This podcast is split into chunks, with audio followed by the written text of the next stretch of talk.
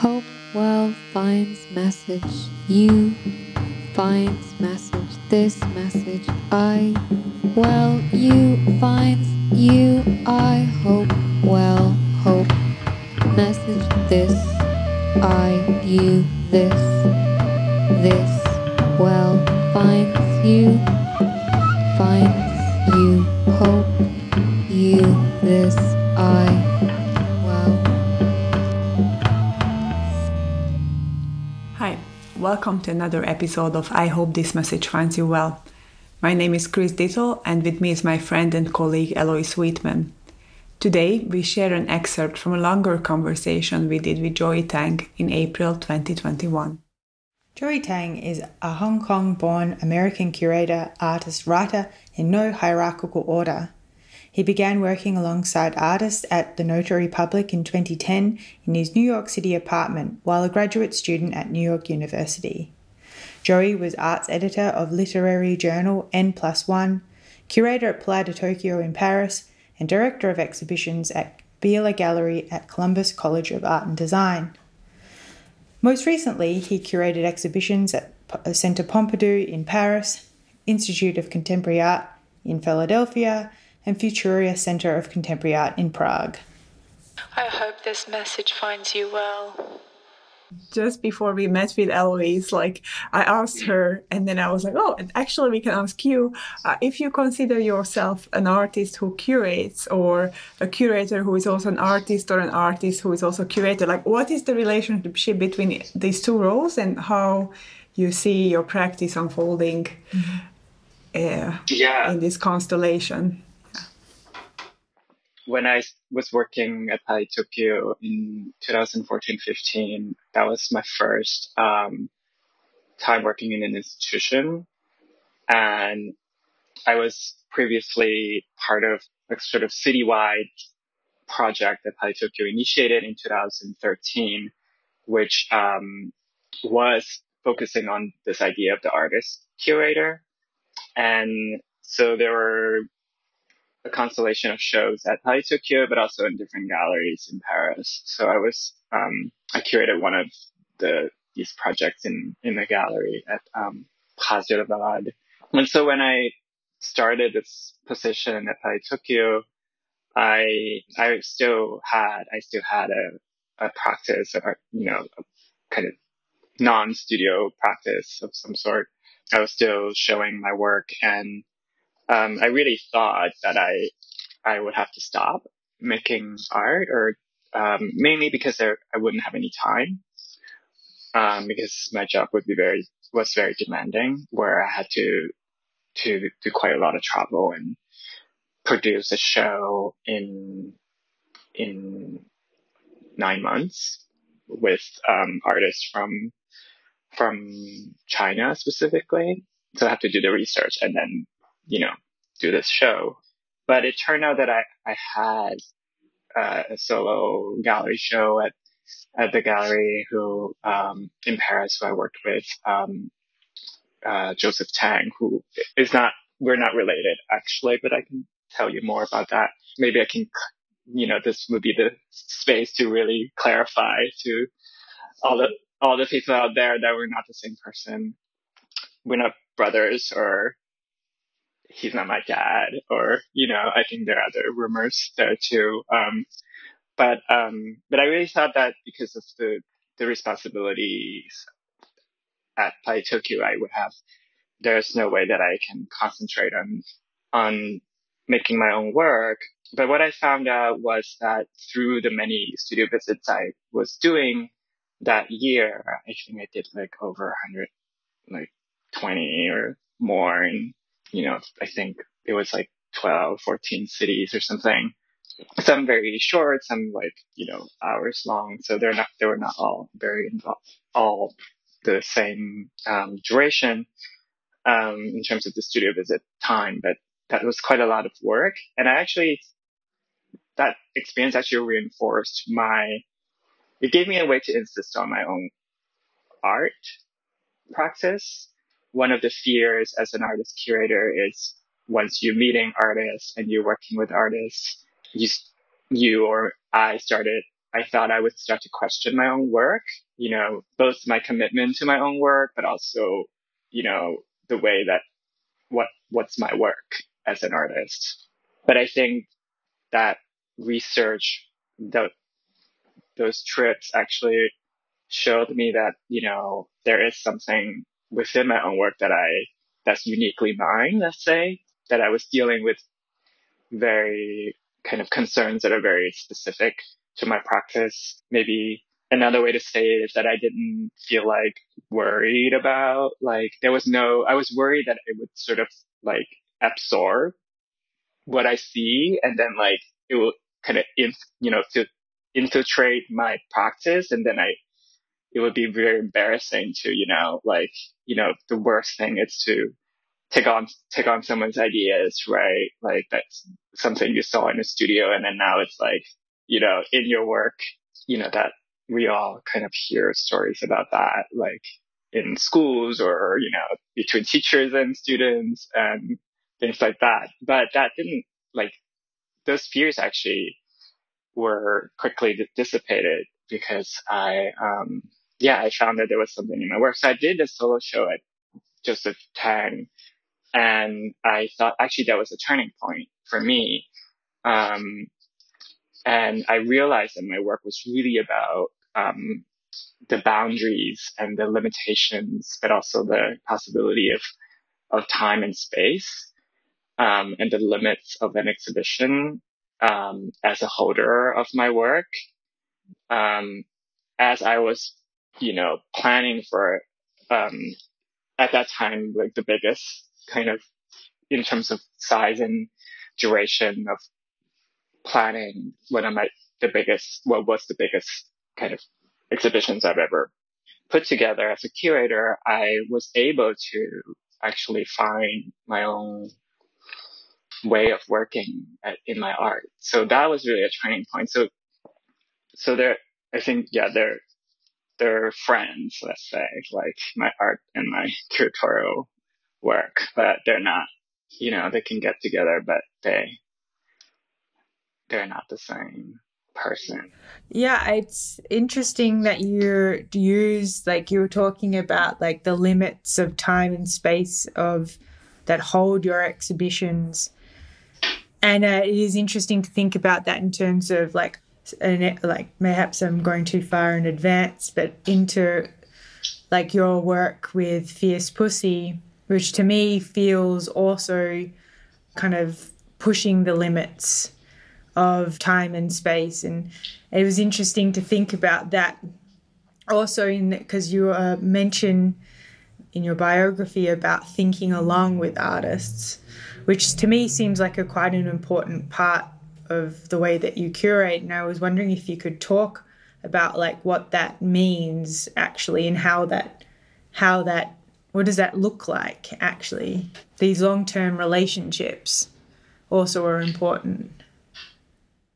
I just wanted to find a way to work with with artists.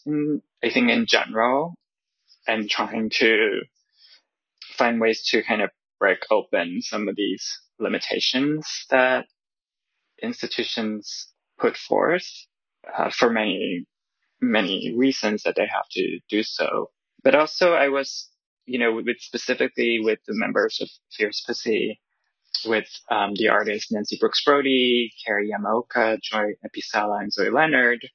And maybe briefly about that project is that the four of them uh, formed a collective called um, Fierce Pussy in 1991 as they they initially met at an ACT UP meeting through their work uh, in AIDS activism. And ACT UP stands for AIDS Coalition to Unleash Power.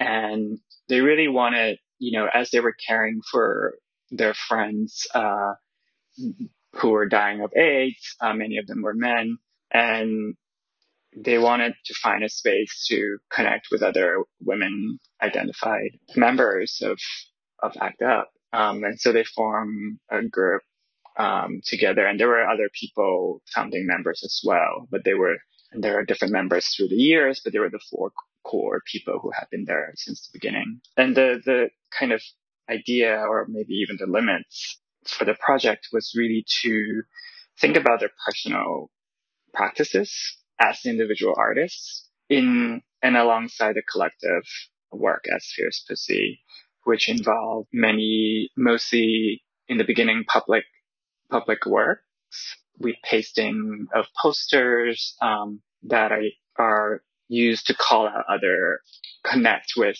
and call out other queer folks on, you know, in the public space. But I was really, I started working with uh, Nancy, Joy, and Carrie on another project that um, centers around the the techniques of photograms in kind of darkroom residency that I co-founded with the artist Thomas Fougeot in the outskirts of Paris. And if you sort of maybe get to know the works of Nancy, Joy, Carrie for the first time, and Zoe, you know, I personally didn't know that they were part of Fierce Pussy. Like I knew of Fierce Pussy and I knew of them.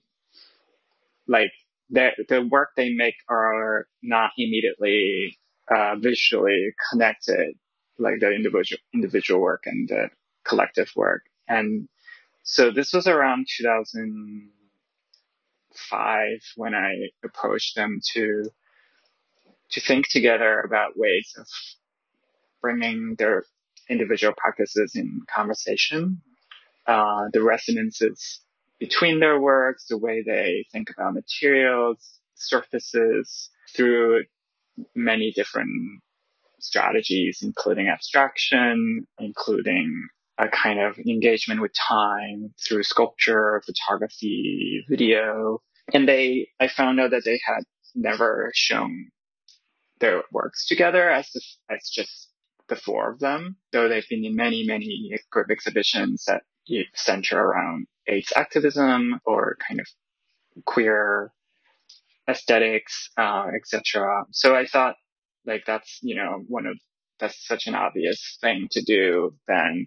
And because they're decades of, you know, they've been together as a group for a few decades, one exhibition's not gonna like an exhibition isn't the form. It might not be the form for, um, for bringing them together. Uh, at that time, I, you know, wasn't thinking about a space specifically. I didn't want the space to determine what we, we would do. So my proposal to them was just to think together and like, like I, maybe it's a talk that we will end up having with them or a book or a dinner. I didn't want to like ask for, I didn't want to ask for things that artists usually are being asked to do. Like I didn't feel like, you know, this idea of performing for the public, you know, they already do so much work for the public. So what's the, what would the engagement with the public mean? And so, and also because I've never worked with the four of them, it's, I felt like it's not my, my place to, to propose an exhibition. Like exhibition felt like was the wrong way to go about it. Like, because it's, it's, very specific goal post. And if being in the world, it's about moving around through these sort of goal posts, then we must, um, we must think in different ways. So I think that learning process of working of the work of the artist, but also learning how to work together was really important. Is continuing to, it continues to be important since we're, um, the project is still ongoing. And eventually the project became part of, it encompasses exhibitions and in, in the process is a book, you know, and then public talks and events and performances, etc. But but that was only because I had the opportunity to to work as a, a director of a, a gallery uh, in an art school, and so I yeah that became a kind of like thinking through time about again not having a static static exhibition to be able to hold the work that is so dynamic and it's what what being in movement in the world mean that's one of the kind of like how can an exhibition um, correspond or communicate or address the ways they the artists work or how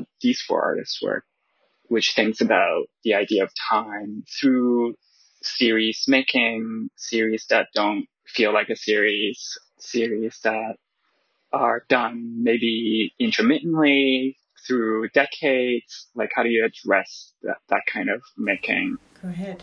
Yeah, it, I, it's more like a comment. I just Yeah. found it very inspiring, or sort of, I feel this liberation hearing about, you know, being able to take the space and the time despite the kind of requirements of the general, like art world working process or institutional kind of uh, day-to-day business you know when the registrar has to do their work the art handler has to do their work the show is like two months or three months duration and then moving on to the next thing i find it just really inspiring to take that space which i feel like it's very courageous also to take and claim that space. Um, yeah i had a question about the very beginnings. What led you to or have you have you become a curator? Or perhaps was it like a natural process or what when you start when have you started naming yourself a curator also So the beginning was when I was, um, I was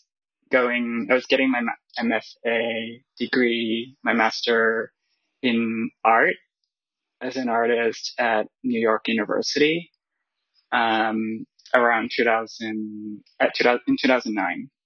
So 2009, 2010, and then 11. And in the begin, in the middle of the two years in New York, I, you know, with student loans. And this is right after the 2008 financial crash where I sort of shifted. Like I decided I, I was already living in New York and I decided that I wouldn't want to go back to work. Also, I was working in the magazine industry, which total, totally collapsed in 2008, 2009. Um, so there was no, there were no jobs, um, in the field that I was, um, working in in New York. So the sort of this is the moment when physical magazines were going through uh, a shift. So things were starting to be just online. And then there was this question of like um, you know if magazines are going to die or something. And so i went back to school and i yeah actually not sure i would what how much I would share about this part. Like, so it was 2009, 2010. So in the summer between the two years, because, you know, yeah, like where, what do I do? Like, I don't have the resources and money to go somewhere, have student loans. I'm not going to like a vacation or something. So I decided to, and this is the moment where they're starting, I mean, there are different periods in New York, of course, through the many the past decades uh, where the idea of having exhibitions at your in your home or your apartment or spaces that are temporary were becoming a space where artists work out their ideas. And so I I thought in that summer I'm going to have a show in my apartment, which was really was quite a a small space. It was maybe 25 square meter. It was 25 square meter space on, on Madison Avenue, which um, was a space I moved into actually because it was very affordable. It should kind of like maybe clarify that because it's in the neighborhood. It's in the Upper East Side, the Carnegie Hill neighborhood, which which normally it's not so affordable, but this specific building, there was like a kind of deli on the ground floor and um, a salon on the second floor. So it was actually very affordable and it was maybe one of the few buildings um, that didn't have like um, like a concierge or something. Actually, it was like more affordable than other some of the other neighborhoods where my my friends were living in Brooklyn. And so I would have I thought I would have a show there in that summer. And so I invited I invited classmates, artists I met, and teachers, and you know people who came through for studio visits from school. So I did uh, kind of that was my first show I curated, and I I think I had a work in it too. So this in the early years, I would be in some of the projects that I curate, usually as a way to kind of be with the artist. So, you know, not like, oh, I'm a curator, but like I'm just putting a show together. It's maybe that's kind of a better way of thinking about what I do. It's putting artworks um, alongside each other. And yeah, so that was a really kind of critical moment. One thing that I did do was I wanted the exhibition to have two parts. So what's different about the second part is that some artworks would uh, be moved, but their movements were very minor. And I was very much, um, you know, I, I still think about this film by um, the Thai filmmaker Apichatpong Weerasethakul, his his film Blissfully Blissfully Yours, which which essentially I was uh, thinking a lot about this moment when the the film starts. The film actually starts well. There's the beginning of the film, and then there's the kind of credits, the beginning credits of the film that starts maybe like 20 minutes into the film. So there's this kind of shift of consciousness that takes place, like, oh, now it really starts, but then does that mean the big, what you just saw was the end? Like there was this very conscious, it, it was longer than usual when, you know, typical when the movie really starts. So, and at that moment, I, I thought I was at the middle of the film, but I don't think it was right in the middle, but it felt like that, like it really split something that could loop, uh, back uh, the end could look back into the beginning. Um, so my idea for for the for my apartment, uh, which was I used I, I called it the notary public as a way to think about the function of the notary in the U.S., which is very different. Like you you can go to like a shop that sells paper or something, there'll be the notary there and just like give you the stamp and they don't even look at. I think I had to get something stamped at that time and they don't even look at your papers. They just stamp it. It doesn't have the same status as, as perhaps in France. Um, the, the, the role of the notary. And so the idea of was to, to split the exhibition like in halves.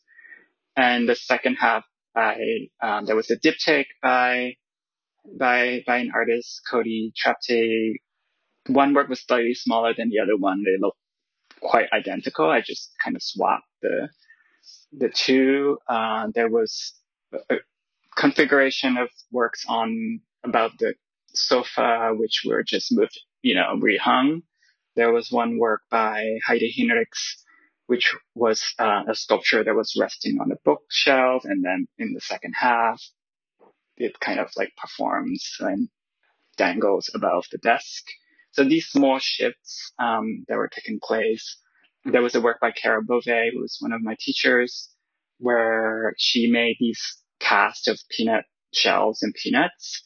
So she gave me like a bunch of them, and I I asked if I could just you know do this process of accumulation that like every week or something there'd be more peanuts and shells um, on the the mantle. So I think some of these ideas kind of come back now, like in a bigger, more expanded way. The idea of accumulation, the idea of change, the idea of imperceptible shifts, the idea of moving an artwork from one place to another, um, which I should say for the project with, with Fierce Pussy, some of the artworks will, we, they would move into a different room in a different chapter and artworks would leave and new works would come in. So it's this sort of this constant refreshing of the the core of what is visible in the exhibition. It's also interesting then. So the project, I think it's called More, More Than Than Lovers, Lovers, More, and More Than Than Friends, Friends. The the film endings uh, is interesting. Then also in what you were saying about the Apichatpong Weerasethakul and also the last page of of this book. Would you oh, see? Yeah. yeah, it's also really so. It's um, or maybe Jo-ey, you want to explain the project because This to me would be a really interesting uh, example of when it, uh, something that could be both an artwork and a curated project. Actually, I don't know which you see it as. Yeah, no, that's very true. This is one, yeah, this is an interesting instance. So the project was actually first installed at Futura in Prague. It was a series of film endings that I asked, maybe I think there were like 40, 50 people about their favorite film endings. Being, you know, someone who, who loves watching films, staying till the end, always. I only watch films in cinemas. It's just a space I can actually not be distracted. And that sort of shift of consciousness that happens at like, you know, that song that doesn't make that they played when the credits roll that has like nothing to do sometimes with the film. Like it's a different energy. It's a different mode of being. Sometimes it's a song that maybe it's like a, you know, a pop song that like seems really incongruent with the film. I've, I've always been interested in this moment.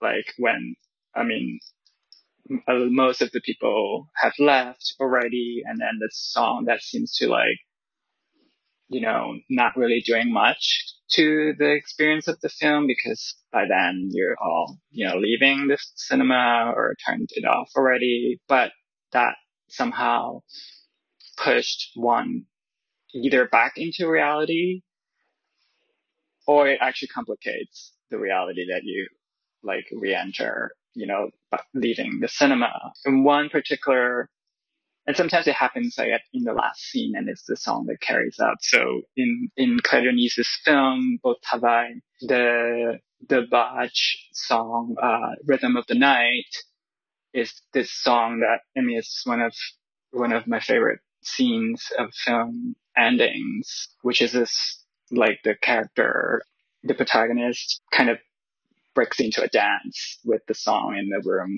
full of mirrors.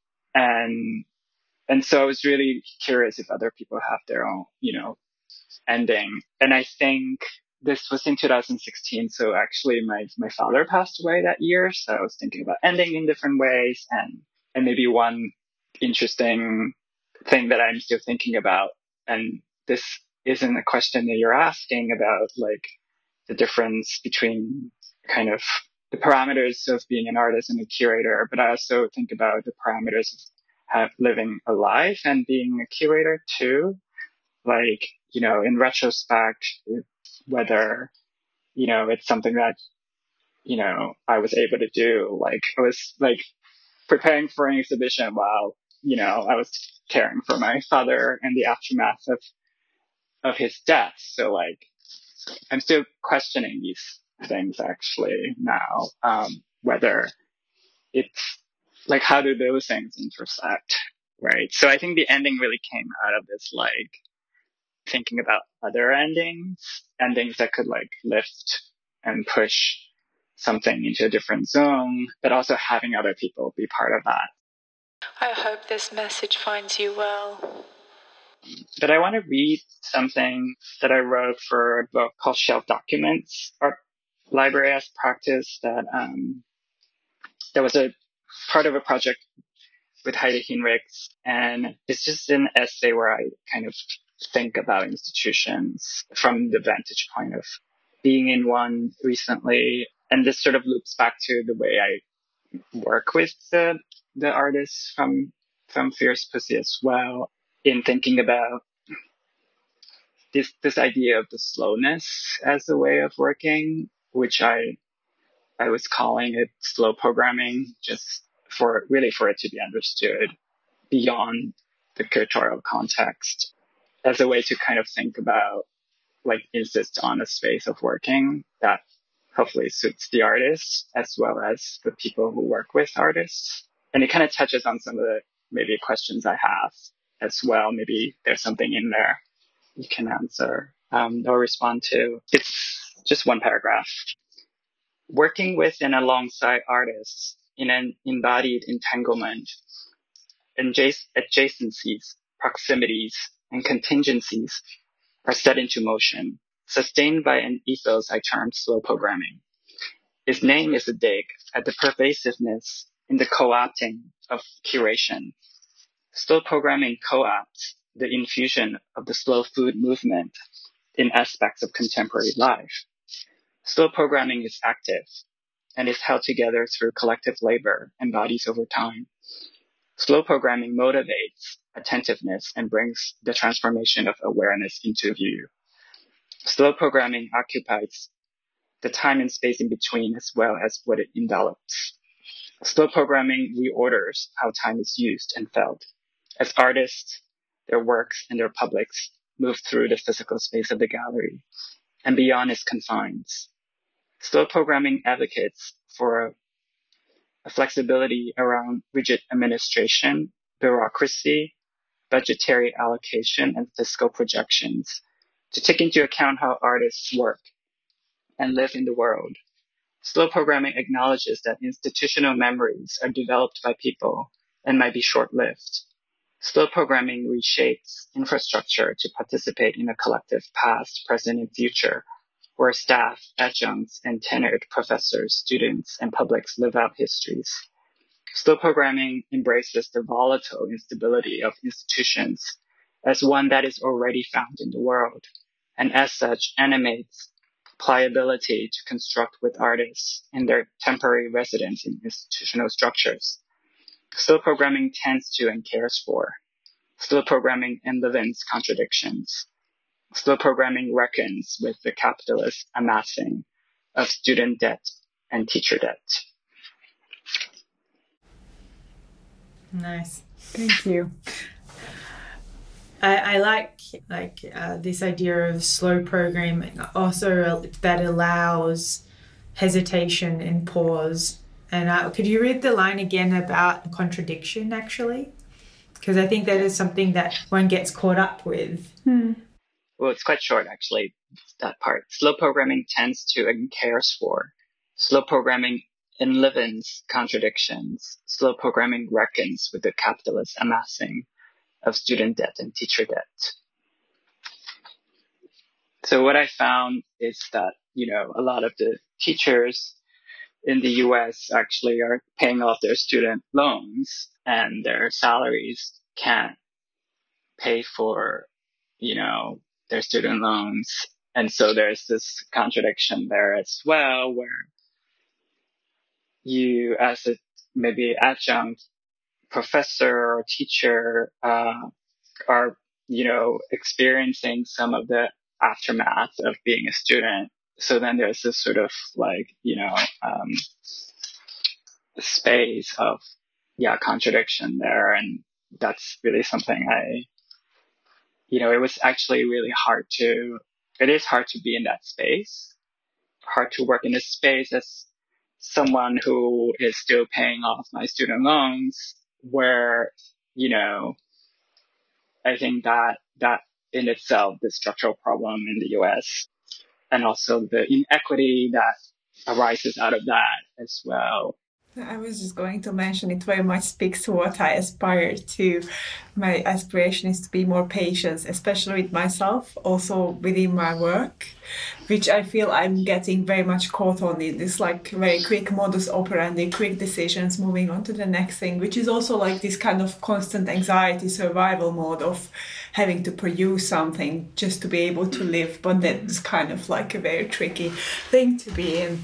But uh, yeah, the contradictions of slow programming also is to go very slow. You have to work really, really hard to, you know, control, but also to resist the kind of outside demands and expectations and responsibilities too. Mm-hmm. So uh, it was also really important, I think, to or interesting to talk about those contradictions or how to how to tackle them.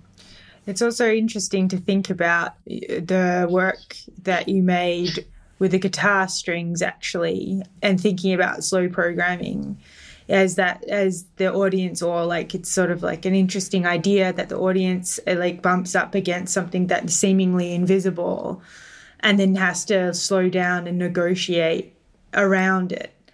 And like how it's really interesting to think about how through the routing of an exhibition you can slow down a, sort of sort of slow down a body and then make uh, and then through that a, a sort of a contemplation. And then so how could you then apply that to an organization or or an institution or or like uh, a set of operations that allows for the exhibition to come about like it's i don't know I, I don't know if you see see a connection but it's to me uh, like it, it yeah it's feels very very much there. Well there's also i think as you know thinking about at this particular moment which has been i guess 10 years since the first show at the the my apartment thinking about these you know it's in a way really split between half like what you might call independent curator, though most of it was really, I think, putting putting things together, and half as part of an institution in different countries. Now I feel like I'm in this really third phase, and it's a kind of interesting time to talk to you because um, how to proceed in a way, like maybe now I'm more like an interdependent curator. I'm also, you know, questioning the viability of, of, of many things, particularly, you know, in the context of, of the US, you know, you almost feel like you have to do something else in conjunction. You, you know, so where, you know, this idea of the interdependency or codependency uh, coming into play. But you're, you know, you picking up on the slowness isn't, you know, interesting to, for me thinking about the labor in slowness, I think there is a contradiction there as well, that maybe an impression that slowness, it's invisible, like the labor is invisible in the slowness, which is kind of interesting because you're actually seeing more change, but somehow change feels like it could read as like, you know, no labor required because of the word, you know, the idea of slow somehow. Whereas in fact, it's, you know, maybe something I want to think about. It's, could there be too much slowness where you actually think you are capable of doing more because you're doing less. So then you have like a lot, you know, would I be doing too much of different things that require slowness? Am I also needing to think about that, um, moving forward? And then also what is the kind of metabolism of like working as well? Like once you get used to a kind of slowness, do you take on more? When you're supposed to not take on more. Like the idea of not taking on more is sort of like absorbed. Yeah. And then this kind of ties back to the idea of productivity and this kind of like how productive am I? Um, Actually, I was uh, listening to this podcast uh, on change. I, I can't exactly remember exa- the title precisely, but it was talking about, I think they call it a generative void how we need to i feel like it really is also talking to what you're saying Jo-ey and i think that actually we all relate to it in some way that that we need this space to allow for things to bubble up over time. So like i guess it's also uh, connected to allowing yourself to be bored or to be restless and being in that space to for then these creative connections to come out rather than um, having to force like you know brilliant ideas like pumping them out like where they're you know something in a factory. And this woman was saying that so much in our life doesn't allow for this generative void. Also it's scary to be in this space of like hesitation or pause. And the pandemic is uh, uh, kind of also gave many people this chance to recalibrate. You know, so some people do thrive in the in the pandemic situation, uh, like uh, like Kris, like Kris, in the sense of being able to slow down and decide what is important. Not anymore though. But the you- first few months of the pandemic, but, I think it's kind of like But maybe that's because you also had a lot of good ideas in that time. yeah. I mean, for sure. Yeah. I think it's somehow I made this is my of my own working, but definitely I felt like the first few months of the pandemic when everything stopped and mm-hmm. it was okay not to answer emails for weeks on. I, I I actually had a time of my life in terms of like thinking about what I want to do and mm-hmm. how I want to do things. And so like a lot of those kind of seeds are potentially planted already or kind of happening or even our podcasts mm-hmm. sort of came out of these mm-hmm. kind of discussions and also ne- necessity or kind of a need to talk about art and our practice with others. Mm-hmm. Um, so yeah No, but I think being able to like, how can an organization or uh, like, uh, how can we as freelance curators or independent curators also like kind of program into our work this slow slowness that in some ways like it might be easier to do it if you're an institution because it could be like sort of, you know, how um, is it in organic farming? You have to leave a field untended to for a certain amount of time for it to regenerate like perhaps an organization can think about them themselves in a similar way that like every month uh, uh, like every 12 months there's like a two month uh slow you know stopping of practice and seeing what what regenerates but as a free, as freelancers how uh, I don't know if we can necessarily do that or or we may have to insist in the way Yeah. that we can't go like de- design our contracts or how we decide to take on projects that we go okay like I have got seven projects. You know after they're all done I will take hmm. six months off which is also a luxury somehow. I mean, how to afford that even, you know, it's like sort of at the end, it also breaks down to that. And also breaks down to the fact that the art world tends to operate in a way that once you disappear for a longer period of time, you are kind of discredited by default. I think, yeah, I think the resource sharing with, you know, the transparency that, you know, that it's, um, gaining support across the kind of institutional roles, like in terms of salary transparency. In the US, there was, you know, this giant Google Doc spreadsheet that some people share, but also the other parts is transparency for like as independent, like curators, like, you know, how do you, how much do you ask for? What's fair? What did other people get? And, you know, those things I think still are so hard to come by.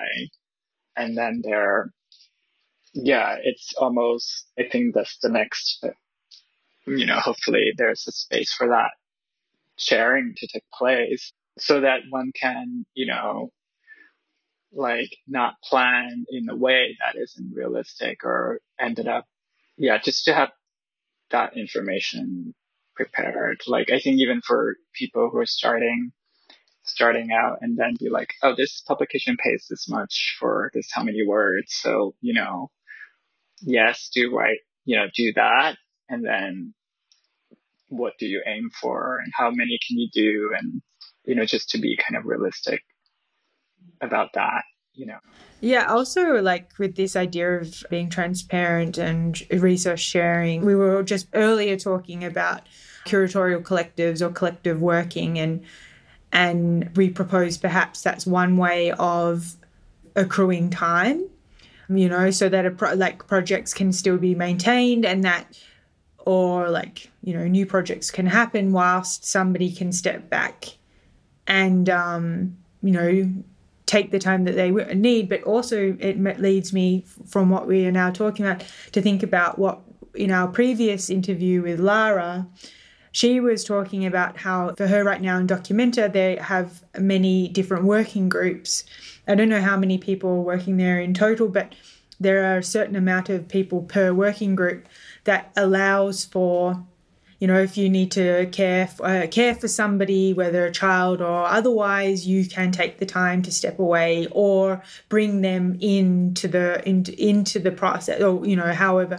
And and and I, I it is interesting, like rather than maybe necessarily to, uh, creating you know, uh, a, a, global collective of curators, but the fact that we can think that perhaps we can start through perhaps the podcast or through mm. uh, uh, deprofessionalize or removing this veneer, yeah. being uh, like perhaps asking somebody to step in for you whilst you take the time. Like I never, it never occurred to me that I could do that actually. You know, mm. like it's interesting idea actually, and through that you are then perhaps creating other opportunities for for people that may not be able to get them. It would uh, also remove a certain kind of uh, stockpiling or uh, opportunity hoarding, which mm. happens. Also, fresh ideas would come out. It's an interesting idea. How can we make that happen? yeah, I think perhaps it's a good note to end on. We've really covered a lot and well, there is one there is one question here that maybe I can answer to end it, which is if you were weren't a curator, what would you do? I actually like would love to be, and maybe this, you know, definitely should be kept on the pod, podcast so people can uh, maybe ask me to do it. I'd love to be a still photographer on a film. Like that's like I, you know, love film and but how I want to engage with film would be you know that like but I think that stills the stills would not be very quote unquote representative of the film in in a kind of direct way so but maybe I should just look for that opportunity to get on film sets. Fingers crossed someone yeah job wanted. Yeah, yeah. job, job wanted. wanted. All right. Well, thanks so much, Jo-ey. Thank you so much. Thank you. And yeah, thanks so much for your time. I hope this message finds you well. If you would like to know more about Jo-ey's work, we recommend reading his piece on slow programming titled Finding the Core Our Institutions Ourselves, published in Shelf Documents Art Library as Practice co-edited by Jo-ey with Heide Hinrichs and Elizabeth Haines. In the next episode, we interview Claire Butcher, educator and arts practitioner who has recently returned to the title of curator as way of positioning her practice. We discuss the difference between curating and arts education in larger scale events and also the urgencies of art education for the future of art and curatorial practice. If you have feedback, you can email us at I hope this message finds you well at gmail.com.